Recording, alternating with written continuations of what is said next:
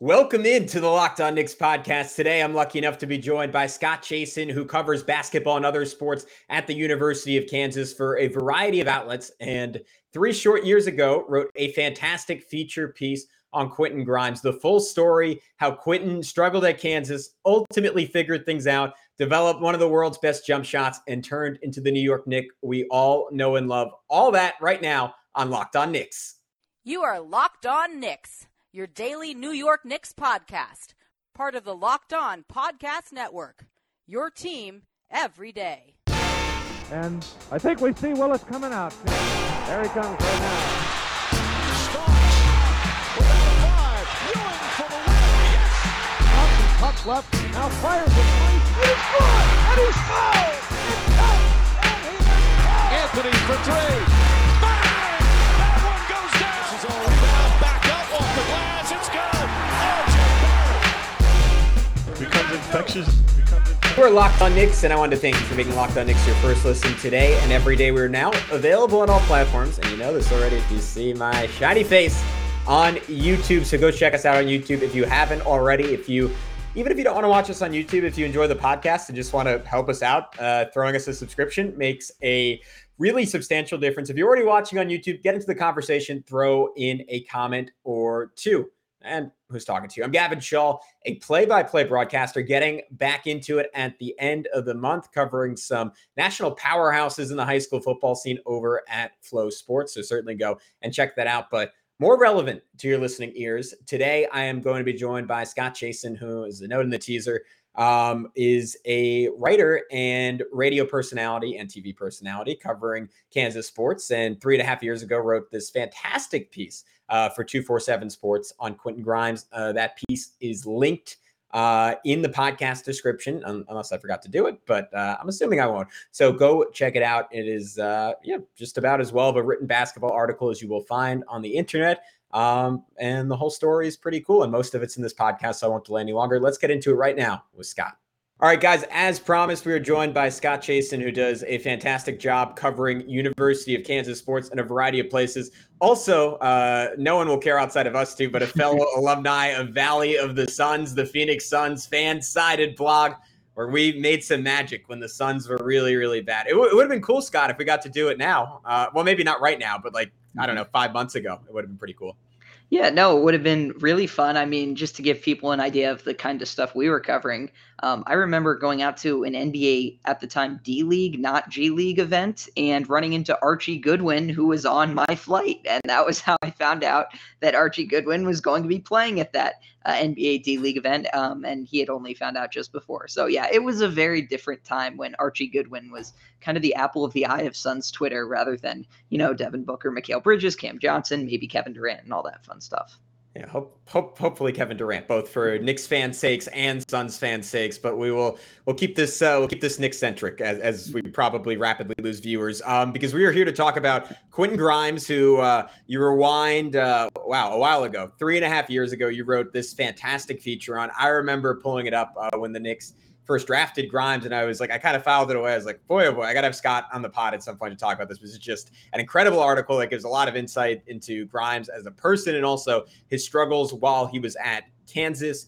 Um, so I want to start here, because when we talk about Quentin Grimes and we talk about his ceiling, we get into who he was as a high school player a lot, and the fact that there was this idea from some people, as you outlined in the article, oh, this might actually be the best player in the country as a freshman. And the fact that he played a point guard role, and he has this ball handling that we saw flashes of in the N B A, but is yet to be totally unlocked. He has this great finishing ability that uh, you, you look at the stats. He was, he was an elite finisher um, on very, very few attempts, but he was an elite finisher. And, and, and you get this, this glorious idea as a Knicks fan. Wow, this guy might be, already is really good, might be really, really good down the road. But Scott, you were there. What was the hype like when he was coming into K U?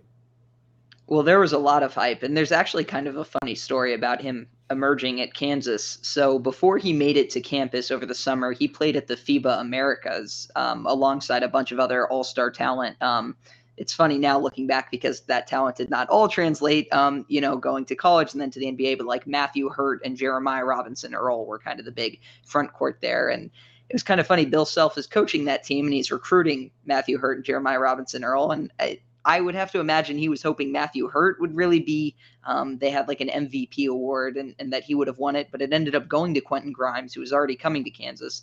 And, you know, when Bill Self kind of talked about him leading into that season, he made it clear that he thought Quentin Grimes was a guy who should affect every possession on both ends.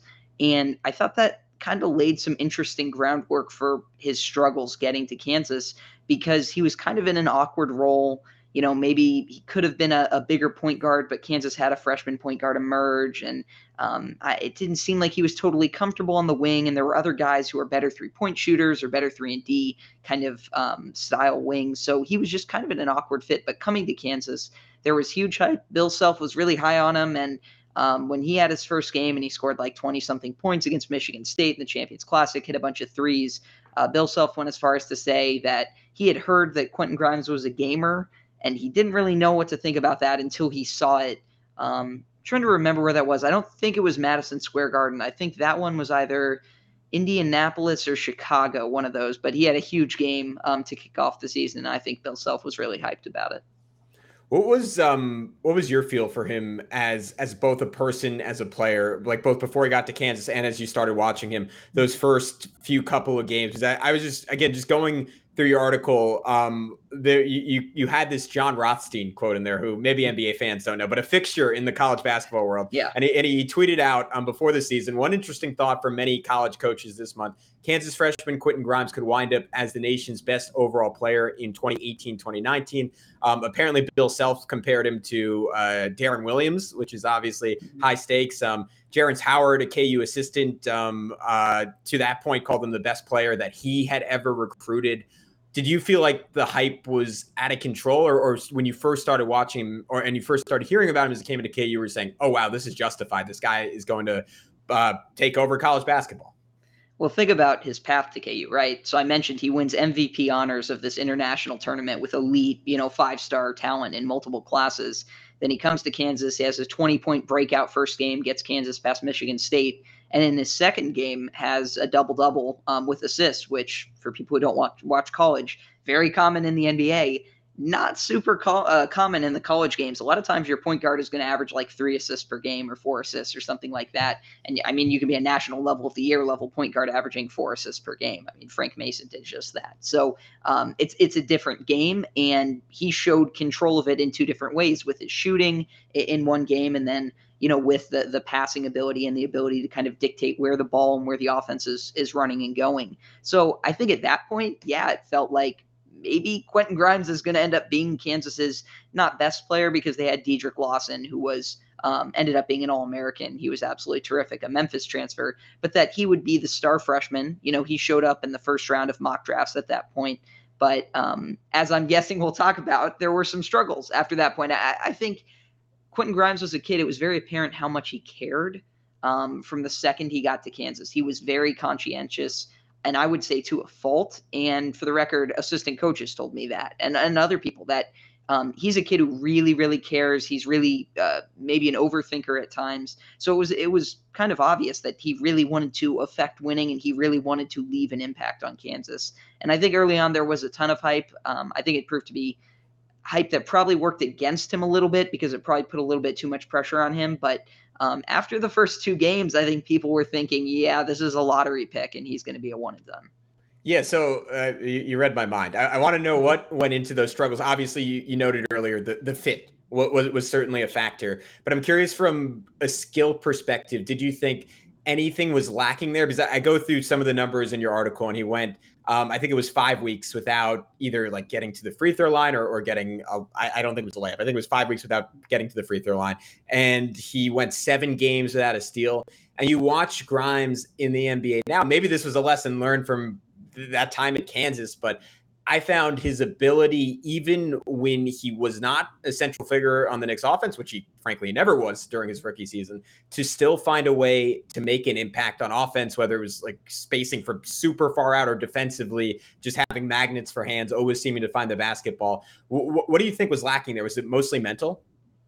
I think the mental part was was a big part of it. Um, and I think once he started pressing, and this happens, this is not a Quentin Grimes specific issue. I can't tell you the number of freshmen I've covered at Kansas who fell into this category. But once you start pressing, um, it never it never goes well. Things spiral and things get worse, and you start wondering, you know, why am I not playing better? Why am I not doing what the coach wants? You start thinking more and more, and you're not reacting. And, and you know, playing for Bill Self is really hard um, too. Now, one thing, he was never benched. Bill Self started him, I believe, in every game throughout the year, and that was important to Bill Self, I think, in part because it was, I mean, it was probably a promise he made to him coming in, but also because he believed that for Kansas to reach its ceiling, and assistant coaches told me this as well, for Kansas to be as good as it could have been that year, which never ended up happening, um, they needed Quentin Grimes to play really well. Um, we talked about the role a little bit. I think he was kind of put into a bit of a three and D role, which at the time I don't think he was totally ready for.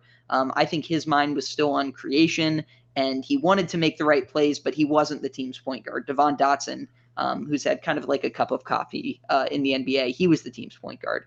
So Grimes kind of got not like frozen out, but you had another shooter on the wing in LeGerald Vick, who started the year. I mean, he was hitting seven and eight threes in games. He was as hot as anyone in the country. Um, ultimately ended up departing the team kind of midway in the season. And it, I don't think it was a coincidence that, you know, Quentin Grimes' emergence came after that point again, when some of those shots, the ball kind of, um, it, it was available more to him. And, you know, it, it kind of came more naturally to him that he could make a mark on the game without having to really force the issue, because I don't know that he was totally comfortable forcing the issue um, early on in his K U tenure. All right, guys, when we come back with Scott, I want to get into how Quentin Grimes started turning things around at Kansas and then eventually Houston to become the player that he is today. But first, I got to tell you how you could become the muscle-bound hunk that you want to be today. There's only one way I know how to do it. It's eating a whole lot of Built Bars. If you haven't tried Built Bar Puffs yet, you're depriving yourself of one of life's greatest joys. And guess what? There's a new flavor, ready, delicious, indulgent cookie dough covered in chocolate. That's right. Built has done it again. Let me introduce you to your new favorite. Cookie dough chunk pumps have light and chewy texture, real cookie dough chunks. And of course, they're covered in one hundred percent real chocolate. All the joys of eating cookie dough without the hassle of making it. Cookie dough puffs are only one hundred calories and have a whopping fifteen grams of protein in them. So run to built dot com to snag a box for you and your family. It will be the perfect treat, or you can find a really good hiding place and hoard them all for yourself. What's great about Built is that all their bars are made with collagen protein, which your body absorbs more efficiently, provides tons of health benefits. You can eat something that tastes good and is ultimately good for you. You're going to love the new puff, whether it's a snack for your workout, a light late night treat, or you just need to grab a quick bite. Built is the perfect protein bar, and they taste even better than a candy bar. Ditch the calories, fat, and sugar. Grab yourself a Built Bar. Go to built dot com, use promo code locked fifteen, and get fifteen percent off your order using promo code locked fifteen. What did you see from him as things turned around? And to be clear, I mean, you, you go through the end of his freshman season. Your article uh, was written, I think, with about five or six games left in the regular season. Yeah. Um, and he, he finished pretty strong, double digit games in four of his final five games. What ultimately clicked? And, and maybe not for him to become a star, but for him to fit into that role and, and be a contributor on a Kansas team that it didn't achieve its potential, but was, still had a pretty strong finish. And, and Grimes, by the way, he did kind of take off from that point forward. He went to Houston. Obviously, he was yeah. probably, if not the best, the second best player on the team that reached the Final Four. And then obviously he's been, you know, pretty remarkable. Um, he, he's not an N B A star, obviously, by any means, and Knicks fans know that, but he's a good young prospect that has, I think, a lot of potential. Um, it, it was gradual. I think there were games, I remember a game at T C U where all of a sudden his passing and his secondary creation kind of um, came on, and, and you know, you saw what it could be like when he had the ball in his hands a little bit more. Um, there was a game against Oklahoma State in Stillwater, um, which was actually the game after, um, you know, when I wrote that feature. And for any Knicks fans who look it up, it's like four thousand words. So it is very long. Uh, feel free to skim um, and not read the whole thing because it is very long. But really um, good, too. It's really good. I, well, I people people should – I I read the whole thing. Again, I enjoyed it. I, I'll, I'll link to it in, in the uh, podcast description. But go ahead, Scott. Yeah, well, that was his best game. Um, he scored seventeen points, but he made winning defensive plays. And I think his defense was kind of a – college defense, similar to N B A defense. Very few rookies are good N B A defenders. Very few college freshmen are good defenders, especially when you're in a Bill Self system that can be really complex. Um, Bill Self holds defensive players to a really high standard. And a lot of times when uh, highly rated freshmen don't play a lot, it's because they are not up to that kind of defensive level. Um, he's had a number of teams that led the nation in field goal percentage defense, and I think a lot of his best teams have had that trait.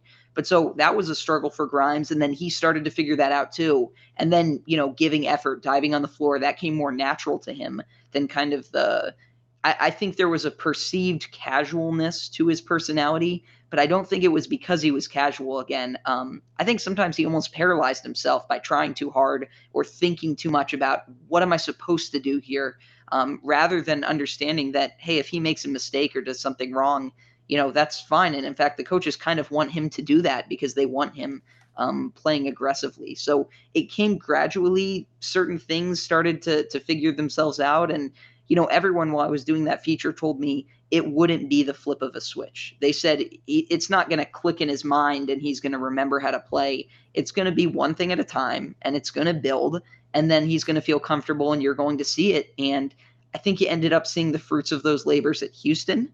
Um, but it was apparent at the end of the year that he was no longer what um, a former Kansas beat writer had called him, like a parking brake. Like playing a, was playing with him in the game was like driving with a parking brake on.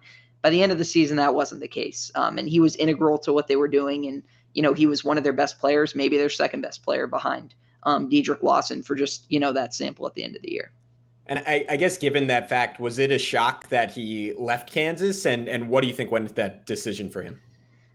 I don't. I, I was not surprised. I think. I think most people weren't, and I think it was fit related. Um, he declared for the draft with Devon Dotson, and with Devon Dotson coming back, it was. You know, he was probably Grimes was going to end up in that same role, um, playing off a, a more less of a passing point guard, and so um, I think it made sense. I think Kansas would have liked him to stick around. I think there were.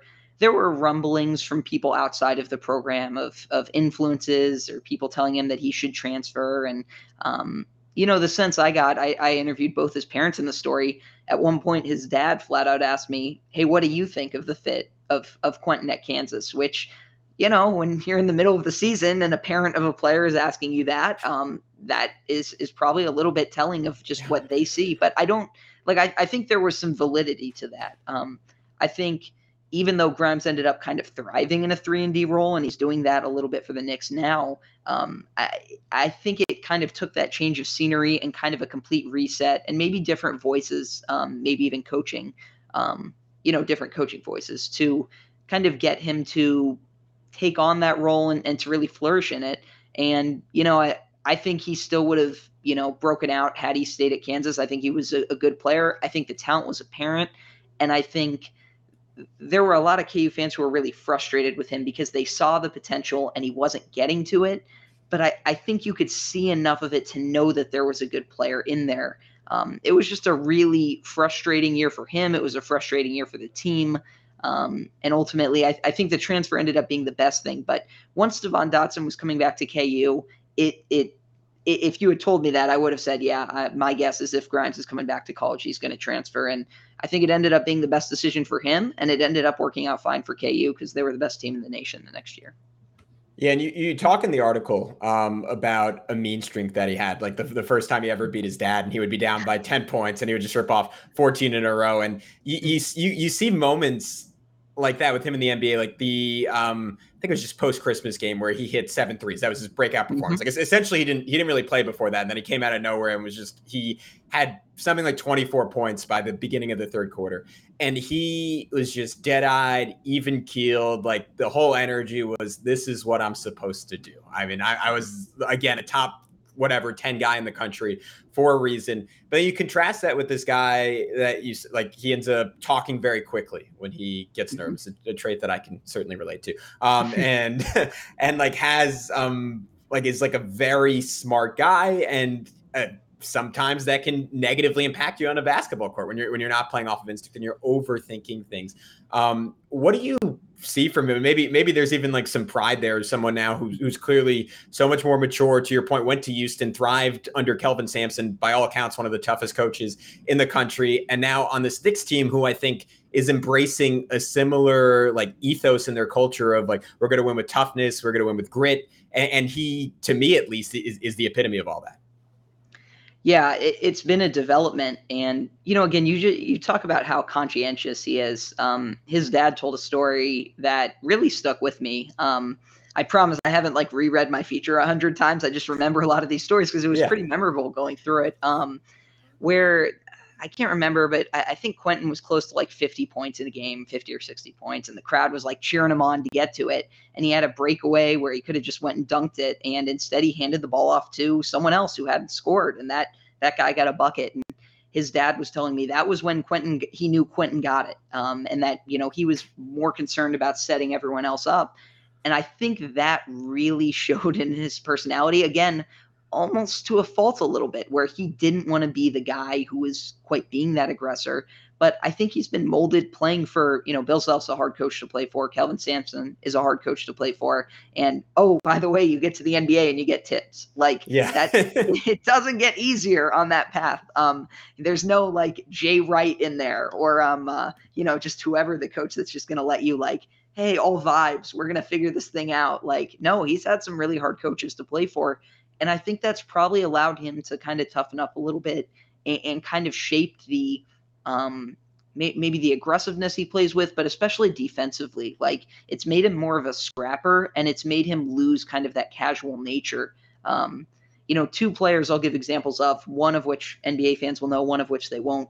Um, Andrew Wiggins was one who, when he came to Kansas, the thing about him was he just looked so casual, and Bill Self just wanted him to be an assassin and a killer. Um, Josh Jackson also, you know, followed Andrew Wiggins, and he was that. He was like Andrew Suns, Wiggins. Suns but, legend, Josh Jackson, I should Yes, add. Of course. And um, who knows, maybe he's got uh, more stints around the league to go, but he was like Andrew Wiggins, except whereas Andrew Wiggins would do, make the same plays and just look casual, Josh Jackson is screaming and diving on the floor and, and playing crazy. The, the second player that, um, Knicks fans and N B A fans won't know maybe yet is Tristan and Aruna, another guy who came to Kansas and just immediately looked so casual. And it, it's like he would make a mistake and it's like, does he even care? And and obviously he does, but it's just that casual nature. And I think Grimes had to lose that. Um, it's funny to me now that watching him on the defensive end, just because of remembering where he was to start the year at Kansas and being like, yeah, he wasn't assertive like that. He Again, I don't think he shied away from the challenge, but he just wasn't comfortable taking on some of those same challenges now that he is in the N B A. And I think you've just seen him blossom and grow throughout his basketball career. And that's really cool because there are a lot of guys who, even though they get better, there are certain aspects of them that never really develop or they never really grow out of. And they kind of frustrate you over their careers because if they could have just figured that one thing out, they could have done so much more. Um, I think Quentin Grimes is a case of a guy who by the end of his career, you'll look back and say, yeah, he got to like ninety-nine percent of his potential. Like he kept growing, he kept developing, and he took it really seriously. Um, and, and he really made an effort to improve in the areas that were his deficiencies. And man, that was, I'm sure you saw some of it. That was what was so rewarding for me about watching him in Vegas this year. And I mean, give all, we've talked about a lot on this podcast, give all the credit in the world to the Knicks coaching staff who two summer leagues in a row now have just encouraged guys to say, hey, this is, this is sort of the window for you to show out and be the star. Like go, go do it. Don't, don't be the guy that you're going to be on our team. Like go show us everything you can do and prove to us that you deserve the ball more and you deserve more shots, uh, whether it's in New York or Utah, like you, you deserve to be a guy. Um, and Quentin has absolutely done that. And it's it's gotten to the point now where Knicks fans are like, eh, do we really want to give this dude up in a Donovan Mitchell trade? And I'm sure if it if it comes down to Grimes and the right number of picks, they they ultimately will. But yeah. man, from what we've seen from him, I would I would love ten to I I've, I've this is another thing I've said in the podcast a million times. I'd be shocked if he doesn't play twelve years in the N B A. And that's that's not a given, right? That's maybe what ten to fifteen percent of guys who enter the league last that long. It's it's it's a testament to what he's turned his skill set into, and that that is as a baseline an elite shooter. And that that's where I wanted to go next, Scott, um, because you, you talk about in the article how um, when he was a kid he wanted wanted to shoot like Steph Curry, and his dad was just sort of like, "You're not Steph Curry." What what was that process like from what you gauged about how he he changed his jump shot and, and has what I would say is is one of the most. You use the word picturesque. I, I'd agree with it. One of the most picturesque jumpers on planet Earth. Yeah, I mean, that that is the story, right? He was shooting and he would use both hands. And his dad was like, yeah, Quentin, you're not Steph, so you're going to have to learn to shoot the right way. And, you know, like a lot of things, I think having parents who kind of knew what they were doing in the basketball world really helped them, because they made sure he was getting the instruction and he was he was putting his shot together. And, you know, at Kansas, he didn't shoot well at all. Um, he had times where he did shoot well, but throughout the season, I think he was close to like, this is off memory, like thirty-one percent from three or something like that. But then you look at where he was and, you know, keeping that same shot, maybe making some tweaks to it. But his last year at Houston, um, I, I remember, I think he had, he took more threes and made a better percentage than Devonte Graham, who's like one of the most prolific three-point shooters in Kansas history, who carried them or helped them get to a Final Four. And Grimes did that same thing to help get Houston to a Final Four. And it, w- it was a little bit different because it's less, you know, off the bounce, shake and bake kind of stuff. But he's turned into a very, very good three-point shooter. And I think, again, um, when you combine his form with growing confidence, um, there, there's no reason why he shouldn't be, because he elevates. First of all, he has good size for a guard, you know, maybe not elite N B A guard size, given how big some of the, you know, ball handling guard, guards are in the league now, and, you know, wings and forwards who come down and play guard. But um, at six five, with how he releases the ball up over his head, how he replicates his form um, and does the same thing every time, there's no reason why he shouldn't be a forty plus percent three-point shooter for a long time. And so once that part of his game started clicking, then it's just about, you know, can you get him to to make those hustle plays and be aggressive in the other areas? Because if you can hit threes like that, you can stay around the league for a long, long time. And I think we're Knicks fans, where where the mind always goes when you when you've been a let's let's face it, struggling franchise over the last twenty years.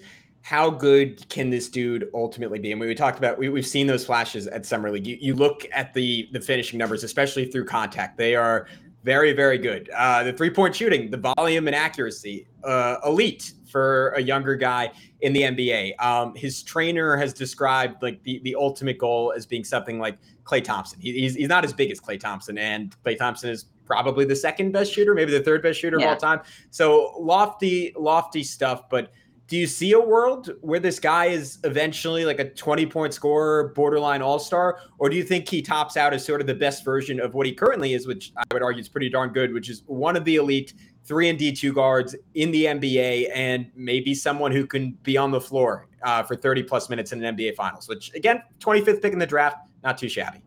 Yeah, you know, something completely changed my perspective about N B A personnel. And I think it, I'm pretty sure it was Seth Partnow, his book. Um, I, I say I'm pretty sure, I'm pretty sure he was the author, but basically it was about like analytics and basketball's development. Um, and I want to make sure I plug that even if I get the author wrong, but I'm pretty sure it was him. Um, what stuck with me, and the very memorable thing, as I forget the author, is um, the difference between eighty-two game players and sixteen game players. And it's totally shaped and changed how I view basketball. And like, I'll, I'll give one example of JaVale McGee. JaVale McGee is an eighty-two game player. He can play in the regular season for the Suns. When DeAndre Ayton was out, he stepped in, and Phoenix kept winning games because he's a regular season player. And then when the playoffs started, he was unplayable. Dallas played him off the court. He was awful to have in the game, and it's not his fault. He is who he is. There are some guys who are really good in the regular season who can be great in the regular season. Rudy Gobert, um, you know, he's kind of been an example of this. We'll see what it looks like in Minnesota now if that fit is different, where eighty-two games, he is the one of the best defenders, if not the best defender in the league. He makes a huge difference on the game. And then it gets to the playoffs where all of a sudden your relative strength, your guy that you would say, yeah, he's in the top five percent of the league at his position or the top ten percent. Well, who's he playing in the playoffs? He's playing the other guys who are in the top five or the top ten percent. Um, So that that has all shaped my basketball philosophy to say, I believe Quentin Grimes can be a sixteen game player. Um, and the sixteen meaning the the sixteen games you have to win to win an N B A championship. I think he's good enough to hang on the court in a playoff series now.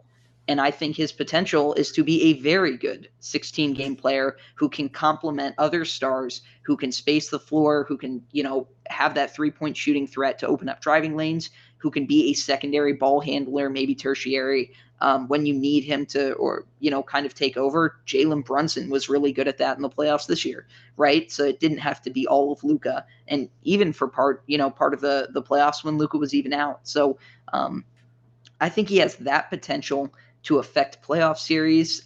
I don't know, you know, honestly, Knicks fans would probably know better uh, than me about what his potential is, star potential, you know, potential milestone statistics, all that stuff. But I see him as a guy who can hang. And I think that's really important because there are a lot of guys in the N B A who are eighty-two game players, and there is absolutely nothing wrong with that. But when you get to the playoffs, those sixteen game players are so much more valuable. They end up making a lot more money.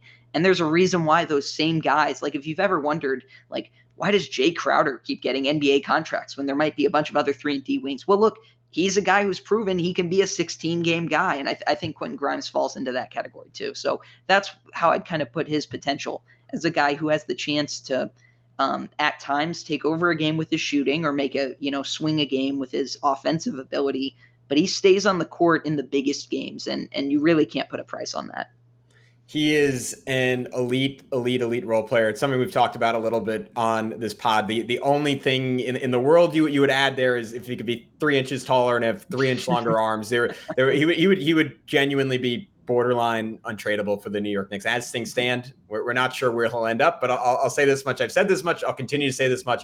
If the Knicks go and get Donovan Mitchell, you want Quentin Grimes on that team. Scott Chasen, thank you so much, dude. This is a, a genuine pleasure. Um, can you tell everyone one final time where they can find all your work?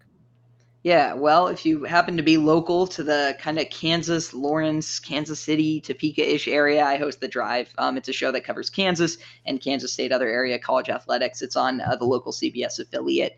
Um, and I also uh, do some work for the K C Sports Network covering Kansas football, actually, for them. So a little bit different than the Knicks, although um, you could make the argument that Kansas football has kind of been the Knicks of college football. Ouch. Since oh. their last, since oh. the run of the Orange Bowl. They used to Too be really, hard, really Scott. good.